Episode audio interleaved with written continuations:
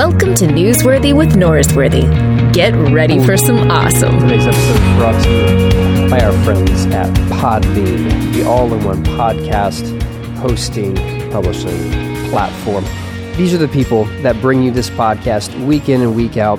They've taken good care of me, and if you're interested in getting a podcast or taking your podcast to the next level, they need to be friends of yours. And now, with their new mobile app, you can po- podcast, post podcast directly from your phone, whether you use Android or iOS. So you can actually record and post directly from your phone. How easy is that? The answer very easy. So if you're interested in starting a podcast or you're interested in figuring out how to post some teaching, some lessons, some curriculum, some anything, go to podbean.com backslash newsworthy. They'll take good care of you. All right, I've got two things I want to tell you about. Um, I'll tell you about this episode in a second. Um, it's a special one. It's different. Um, but I want to talk to you about something else. I got a book that uh, it's it's. Uh, I think I let the cat out of the bag. That I've got a book that I've been writing for a while, and uh, it officially assigned the contract for this book. It's actually a two book deal. Um, and so we signed the contract for the first one. That'll be done in a couple months. And the next one will be done at the end of next year, theoretically. I, I mean, it'll be done. It, it's good. If you're listening from Baker, uh, I've got it. It's, it'll be done. We're, we're good. But um, this first book I'm very excited about. It's been something I've been working on for a long time. In a lot of ways, it is the, uh, the fruit of a lot of the work that I've been doing on the podcast.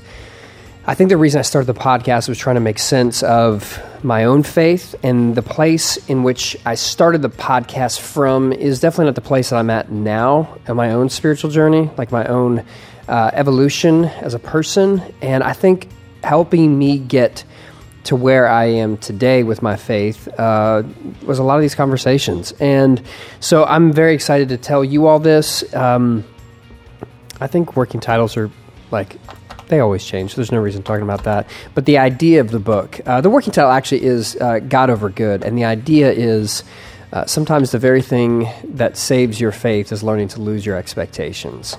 And so we talk about a lot of the. Um, all the big things that have come up over and over again on this podcast, and it goes kind of behind the scenes in some of the stuff. And uh, most of all, uh, I'm, I'm very excited to share it with you. It's a, it's a, it's a book, it's a story that I think you'll find compelling.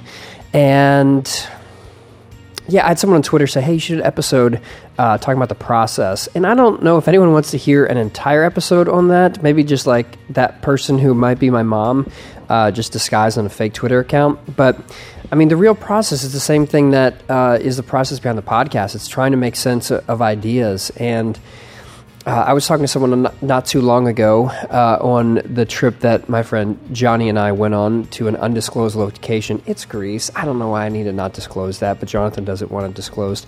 Um, about like how do you become a writer? And I think really what makes someone a writer is that you find um, you find a vein and you open it up and you just bleed onto the page. And it has to be the things that motivate you. It, it has to be the things that, that drive you to wake up in the morning and to read the books and to have the conversations. And for me, that's what this book is. It's me um, making sense of my faith, making sense of the, the, questions that I have. And I hope you all are very excited to read it and, more importantly, buy it um, and get your friends to buy it, uh, please. I'd be really appreciative. And I'm excited. Uh, I've had a great agent, Greg Daniel, who has been uh, like a ninja, just a ninja getting this thing out there. And uh, I'm excited to be working with Baker. Uh, Baker is actually a publisher that reached out to me uh, long before I had a proposal that I was shopping around, and they said, "Hey, are you interested in writing?" And so when they um, when they got in at the the old negotiation process, um, I was very excited. They were very excited about the project too, and they um, they're who we chose, and I'm very uh, very excited to have a publisher who is as interested in this project as they are. So look for that. I'll be keeping y'all updated on that. And yeah. And let me tell you something else I'm very excited about. So I'm excited about the book, and I'm excited about something that happened uh, at the church that I'm a part of here in Austin, Texas, the Westover Hills Church. Um, and I'm actually going to play you something that took place last Sunday. Um, so don't worry, I'm not going to do this every week. Uh, I just recorded a great podcast with Brian Zahnd that'll come out in a few weeks. Uh, we've got one with um, James Martin that I was actually supposed to record a couple days ago, but it's going to be out, uh, or he was sick, and so we had to reschedule it for next week. Uh, but we have some really good stuff coming up. Jeremy Courtney, I think we've got something scheduled with him in a week. So there's uh, good stuff. We'll go back to that after this. But this week, I wanted to share with you something that happened at our church in Austin. Next door to us is the St. Matthew's Episcopal Church, and they had a little bit of an issue. Um, over Lent, we were at their office. Scott and I, Scott is the um, executive minister I work with. Give me a second. Someone's walking in my office. Oh, we're good. I'm good. Thank you, though. No, we don't need trash. Thank you. Um, um, yeah, Scott is the uh, executive minister I work with. Uh, we use the metaphor of a mullet.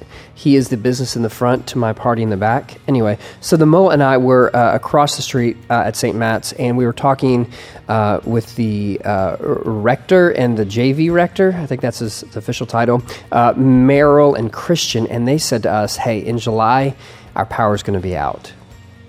Can we come join you for a service?" And we said yes, not only should you join us, as in like sit in the seats, but we want you to participate. And so we had this joint service where uh, all four of us participated in different uh, forms and fashions, but it was an amazing thing where we had two churches that have been side by side for years but have never really done anything together get together for a service. And uh, Merrill and I preached together, and so you're going to hear that later in this episode. And it was just such a blessing to see two churches um, walk across the proverbial street and the literal street and be united over something bigger than their own denominational name. And as many of you who uh, are leaders at churches know, rarely do you do anything that doesn't elicit some criticism. But we have honestly had absolutely zero criticism or complaints or concerns from anyone at our church over this event, which is mind blowing. I was, I was at um, dinner last night with one of my uh, coworkers, Cliff, and he got a text from one of his friends saying, "So, how many people left over having the Episcopal priest there?" And the answer is like, no. Like we, our church was genuinely excited about this, and it was almost as if our church has finally realized it's not wrong to be a part of a different denomination than yourself, and so intellectually we're all there, but we never had an act to say this is really a solid. Like we we haven't we didn't have an opportunity to have an act of solidarity with another church until Sunday in this capacity. I mean, our, we have Good Friday services with some uh, Baptist churches around us, but there's never been a service like this, and the energy, the enthusiasm, the incite, uh, the excitement was so um, was so special that I wanted to share this with you. And so this is a tag team sermon I did um, with the Reverend Merrill Wade, and I hope y'all enjoy it. So uh, here it is. Enjoy. Well, let me. Which side do you want to be on? Uh, which side do you want to be? I just want you to be happy. This is how all the rifts started hundreds of years ago. Which side do you do you get on? All right, I want you on that side. Okay, deal. And I'll pull this over to you. Oh. And let's let's note first and foremost that an Episcopalian priest does have a Bible. Listen, I don't know how well you can see this Bible, but this is evidence that across the street we read the scriptures. in fact, in our Sunday services, we read four lessons from Scripture. And so, not to, not, we're not trying to show off. We're here, not right? We're not in any kind no. of competition, right? No. Does, do you have a Bible that looks like this? I, I do, but here's the difference. They let me talk more than 12 minutes each Sunday. That's the main yeah, difference. well, let me say this to you, Luke. I, in preparing for this and getting to know you, which has really, really been so great, really. Uh, I've listened to some of your sermons online, you know, and it's great because the first sermon, which lasts about 10 minutes, was really good. Then the second sermon, which lasts another 10 minutes, is really good. Then it's kind of like, land the plane, Luke. Come on, bring it in, man. Bring, bring, bring. Here's the thing I will land the plane if you let me borrow your collar. All right. Come on. Listen, listen. I need help with this. How can you be an authentic minister and not have your shirt tucked in? Seriously. What is that? What is that? I mean, you really, I mean, I don't, I don't think you need to have a collar. Okay. I don't subscribe to some idea that we're all supposed to look alike. Yeah, but I- this, it, it's cute though. I got to Thank you. Thank you. you know, I want you to have the effect you want in Okay. your ministry, you know. And if You know what? cuteness is what it's about, that's that's not a bad thing. This is going to be fun. this is going to be great.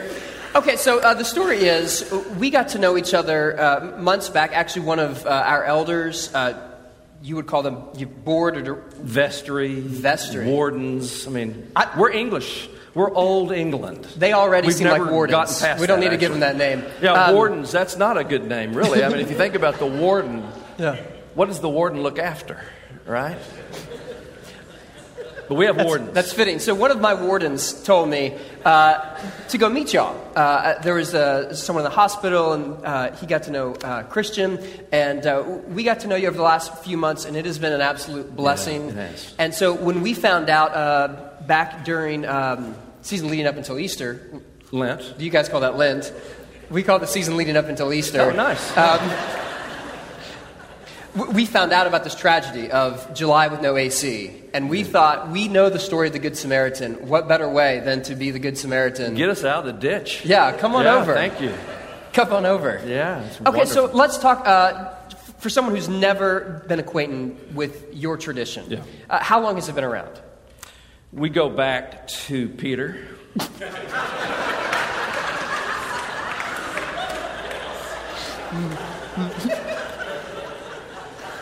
Okay, Peter.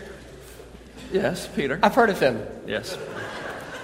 Uh, the Episcopal Church goes back to the Church of England. So we were, we were the church in England. The, we were the Queen's Church, the Royal Church. We were the established church that gave everybody fits in England to where, when you have pilgrims coming to get away from the persecution of the established church, that's us. Yep. That's Well, us. to be fair, there's royalty in our tradition as well. Yeah. Um, the starting quarterback for UT, Colt McCoy, used to come Yeah. to this church. So, basically the same thing. You know, I know I would stand out in the parking lot and see if I could see Colt Yeah. show up, and I bet Just you know, touch a hem of his garment. oh yeah, Yeah. Well, does he does he tuck his shirt in? I, I, I don't Did know. Colt McCoy tuck his shirt in when he came? Yes. Yeah. Right. Right. Right. You're really turning on me here. Like, No, you've won no, the crowd no, over. No, no, no. Yeah. This is about love. It's a, it's a, it's a lot. But I'm going to tell the truth. I mean, in, in a real Mm-hmm. confessional sense, it hasn't always been about love. It's, it hasn't been about uh, a lack of fa- affection. It's been about a lack of willingness. Uh, and I own this. Uh, I've been at St. Matthew's 15 years. In fact, it was 15 years ago this weekend that I started at St. Matthew's. And uh, never once, never, I never once walked across the street to introduce myself to your pastor. I don't know why. I mean, the only thing I can actually say is I didn't think there was anything for me at the Church of Christ. I didn't feel so superior to it. It wasn't anything like that. I just, as an Episcopal priest, I didn't have, and I didn't feel a sense of needing to come across the street. And it wasn't about not wanting to make friends. It was about, as a priest, I just didn't know what what I was going to gain by it. And frankly, I think it's just a case of thinking very small, being, you know, being attached to our six acres. Didn't have some sense of rivalry. I wasn't against the Church of Christ. In fact, Bob Bailey, one of your members, tried to get me to come over a, a time or two. That's right. we just, it didn't happen. And I, I want to say the absolute joy of being here and making friends and finding out how much we share in common. It's frankly, it's the nature of, of sin. Yeah. And I think we need to own up to our, our part of that too. Uh, when I was a kid, I was told that uh, going proverbially across the street and worshiping uh, with whatever denomination is, whether it's the, the Lutherans or the Methodists, it would be the equivalent of the Israelites in the Old Testament worshiping with the Canaanites. Oh, wow. And so we were uh, deeply entrenched in that same sort of attitude, but it was almost a, a collective sense that, um, that we're the right ones and everyone else is wrong. And uh, as a parent, I can't imagine anything more heartbreaking than if someone went to one of my daughters and said, Your dad doesn't love you. And in some ways, we as a church, when we've said we're the only right church, we've been going to God's children and saying, Hey, guess what? Your heavenly parent doesn't love you. Mm. And I can't imagine anything more heartbreaking as a parent. I can only imagine what our heavenly parent feels about that. But I think you're right. It's, it's the way of sin. And it's sin makes us small. Sin wants to reduce us to our immediate uh, family and church and to play small and not think about collaboration, not think about partnership, friendship, not reaching out to the people on the other side of the aisle, not being in a red state, reaching out to blue, all the sort of things that constitute the failure in our society, but also with, with, within us. Paul writes with a, a real objectivity about this our flesh works against us. The flesh in and of itself is not truly evil, but we have this need to protect ourselves, to control what's around us in order to feel secure, and it creates what a kind of embedded fear. And that fear is, we see it in anxiety and in a real anxiety about anybody that looks different than us, or behaves differently, or believes differently. That in some way we have to win, we have to, to prove that we're better than they are, or that in, in some sense that I'm right and they're wrong. And this is, this is in our nature, as Paul would write it. No. And that's, that's our text for today. So, in the Episcopal lectionary, the, the, way, the way we do this with reading four lessons a week is uh, all 52 Sundays of the year are scheduled in a three year cycle, which means we emphasize uh, Paul's letters, various letters in various seasons. We read through the resurrection narratives in the Easter season. In the long Pentecost season, uh, the green season of learning, we read uh, a course reading through one of the, the synoptics, Matthew, Mark, or Luke with John interspersed in there. So, one of the things that we do say at, at the, in the Episcopal Church, we're a Bible church. We're a church very oriented to reading Scripture, and we fundamentally believe that when Scripture is read aloud in the hearing of people, and people have focused their hearts to listen, that, that God speaks, that Jesus is actually present speaking to us. It's, even though it's not Jesus writing, it's Jesus speaking to us as the Scriptures are read. So, with that, uh, what I, I like to think is a, a Christian understanding of, of, of course and group reading of Scripture, I want to read from Romans 7. I do not understand my own actions, for I do not do what I want, but I do the very thing I hate. Now, if I do what I do not want, I agree that the law is good. So then it is no longer I that do it, but sin which dwells within me. For I know that nothing good dwells within me, that is in my flesh. I can will what is right, but I cannot do it. For I do not do the good I want, but the evil I do not want is what I do. Now, if I do what I do not want, it is no longer I that do it, but sin which dwells within me. So I find it to be a law that when I want to do right, evil lies close at hand. For I delight in the law of God in my inmost self. But I see in my members another law at war with the law of my mind and making me captive to the law of sin, which dwells in my members.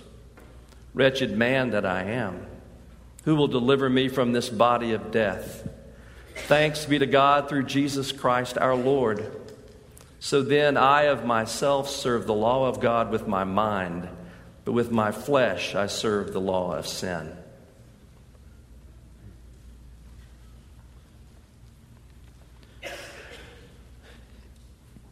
This is serious introspection.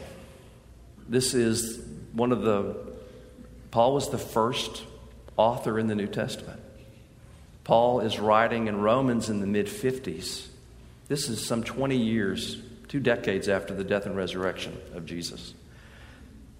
Paul, Paul is writing a letter to the Romans, which is meant to be a, a mature theological statement about the fullness of the Christian faith as he's come to understand it, founding congregations, traveling through the Roman Empire. And Paul, in this moment of confession and, and, and, introspection, is caught between his good intentions and his ill actions, his hopeful way forward in the Spirit, in Christ, as he says so often, as a member of the body of Christ as a person called by, by Jesus himself to serve, he has this passion, yet he discovers over and over again he's his own worst enemy. And I think we see that in us still today. That the very thing that we want to do is not ultimately what we do, but what we do is what we, we don't want to do. And I think we see this in church, big C church, not little church, but the big C church where we've read scripture, we've heard the words of Jesus, and there is a high emphasis on the idea of unity. John 17, the prayer that Jesus prays before his death, he says a prayer for all of those who would believe, who will believe. And the prayer is not that they would all have their doctrine right. The prayer is not that they would all have the right form and format for what a church service is supposed to look like. Instead, Jesus' prayer on his very deathbed is that they would be one just as me and my Father are one, that we would be unified just as God and God the Father are one. That's Jesus' prayer for all of us. But what do we do? We, we fracture, we divide, we become different. We focus on the things that are different instead of what's in common. In Ephesians 4, Paul says, Make every effort to keep the unity of the Spirit. It, the phrasing of that sentence is very peculiar to me because it doesn't say make every effort to create it. It doesn't yeah. say make every effort to build it. It's to create. No, it's to maintain, to keep. Paul says your job is to keep together what God has made together. But what happens? We we divide because the good that we want to do, the good that we should do, is not what we do, but instead we separate and we divide ourselves.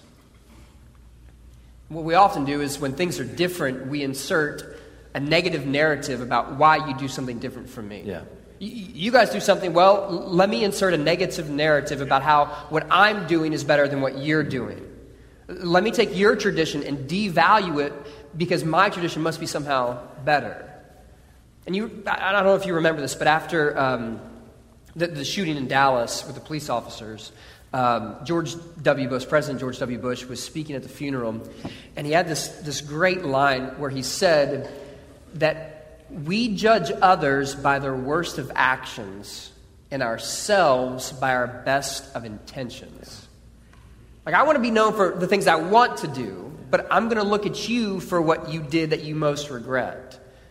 That's the way of sin, because sin is constantly dividing us. And sin, like you said, it, it makes us small. The body of Christ is big, but our divisions make us small. The way of sin shrinks us down.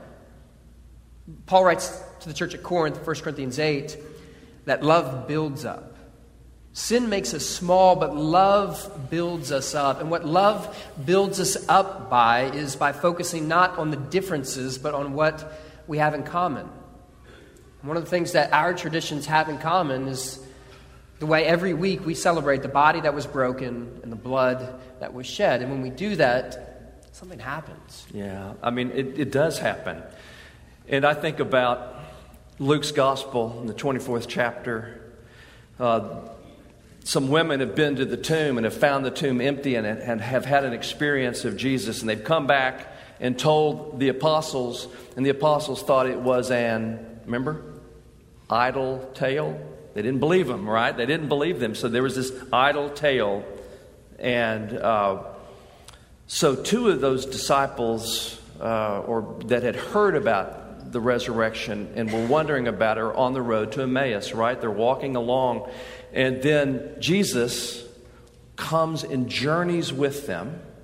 And on that walking journey with them, uh, they don't recognize him. The, you know, Luke says that their eyes were kept from recognition. They were unable to know who it was. They could not tell. They're walking along and they're and they have a conversation about are you aware to this stranger Jesus are you aware of the things that took place? And no tell me what things were they? What what was what took place? And they told him about his death resurrection and we're not sure what the truth is and they're wandering along and then Jesus says oh how slow how slow of heart and faith. And he tells them why the Messiah must suffer and be crucified and rise again, and how that would be the beginning of the good news of Jesus. How that would be this, this what it was about. And, and so they're hearing, and they're not, compl- apparently, they're not completely cognizant of what the Lord has said to them.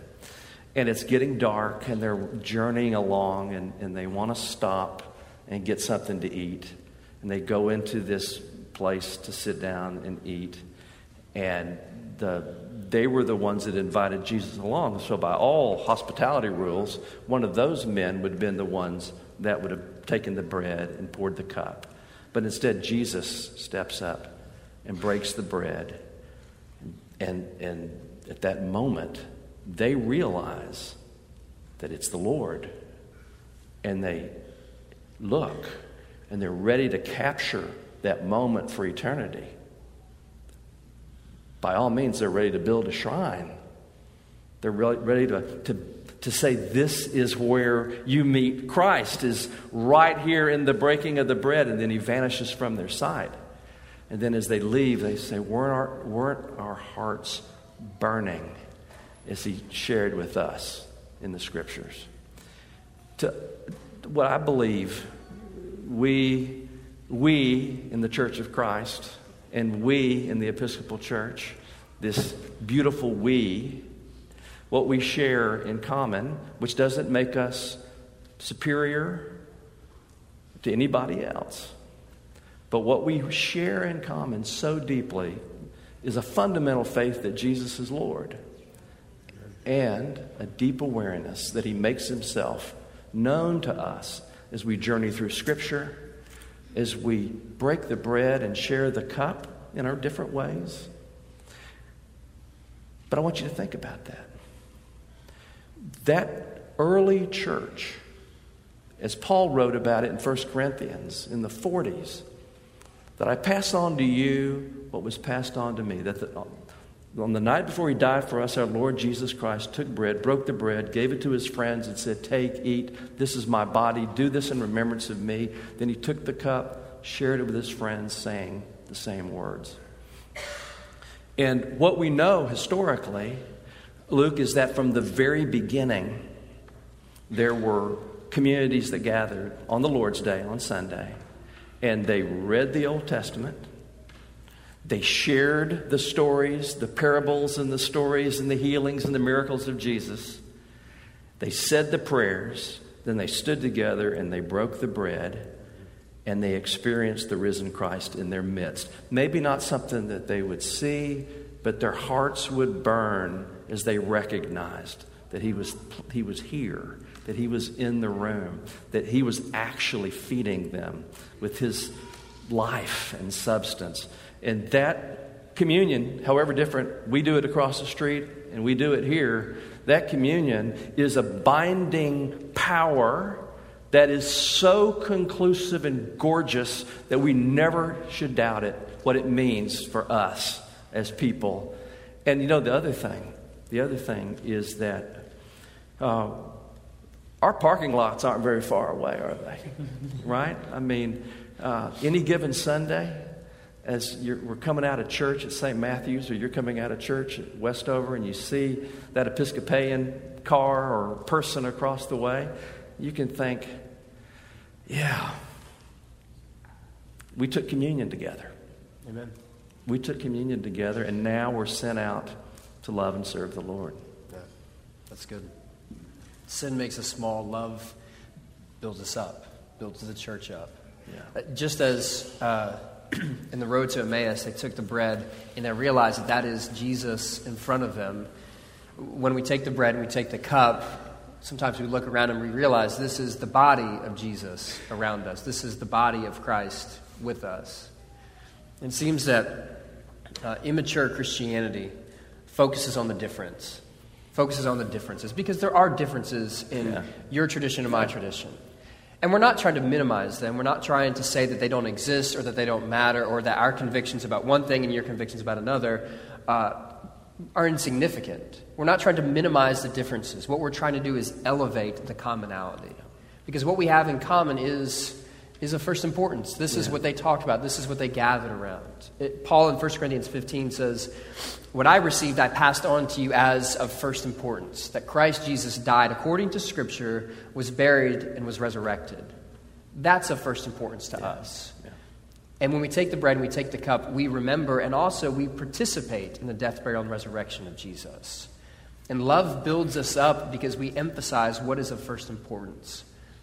And that's that Jesus is Lord and that Jesus is the resurrected one. And that's good news for all of us. It is. So as we close, would you uh, close us in a word of prayer? Sure, sure. Let us pray.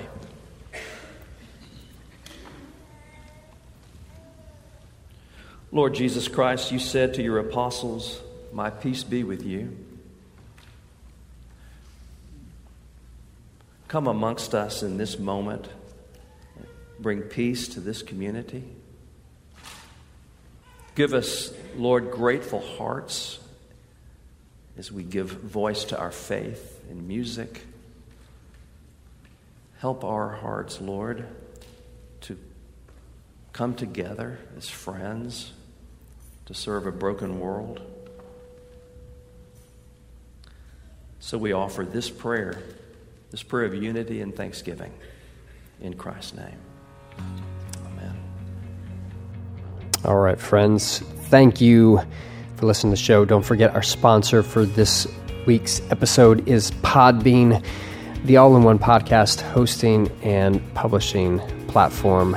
They've taken good care of me and they'll take good care of you. So if you're interested in getting started with the podcast, go check out podbean.com backslash newsworthy.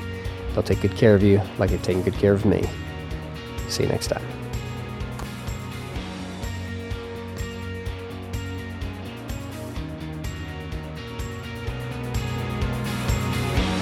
For checking out Newsworthy with Norsworthy. Make sure to subscribe to the podcast on iTunes. We'll see you back here next time.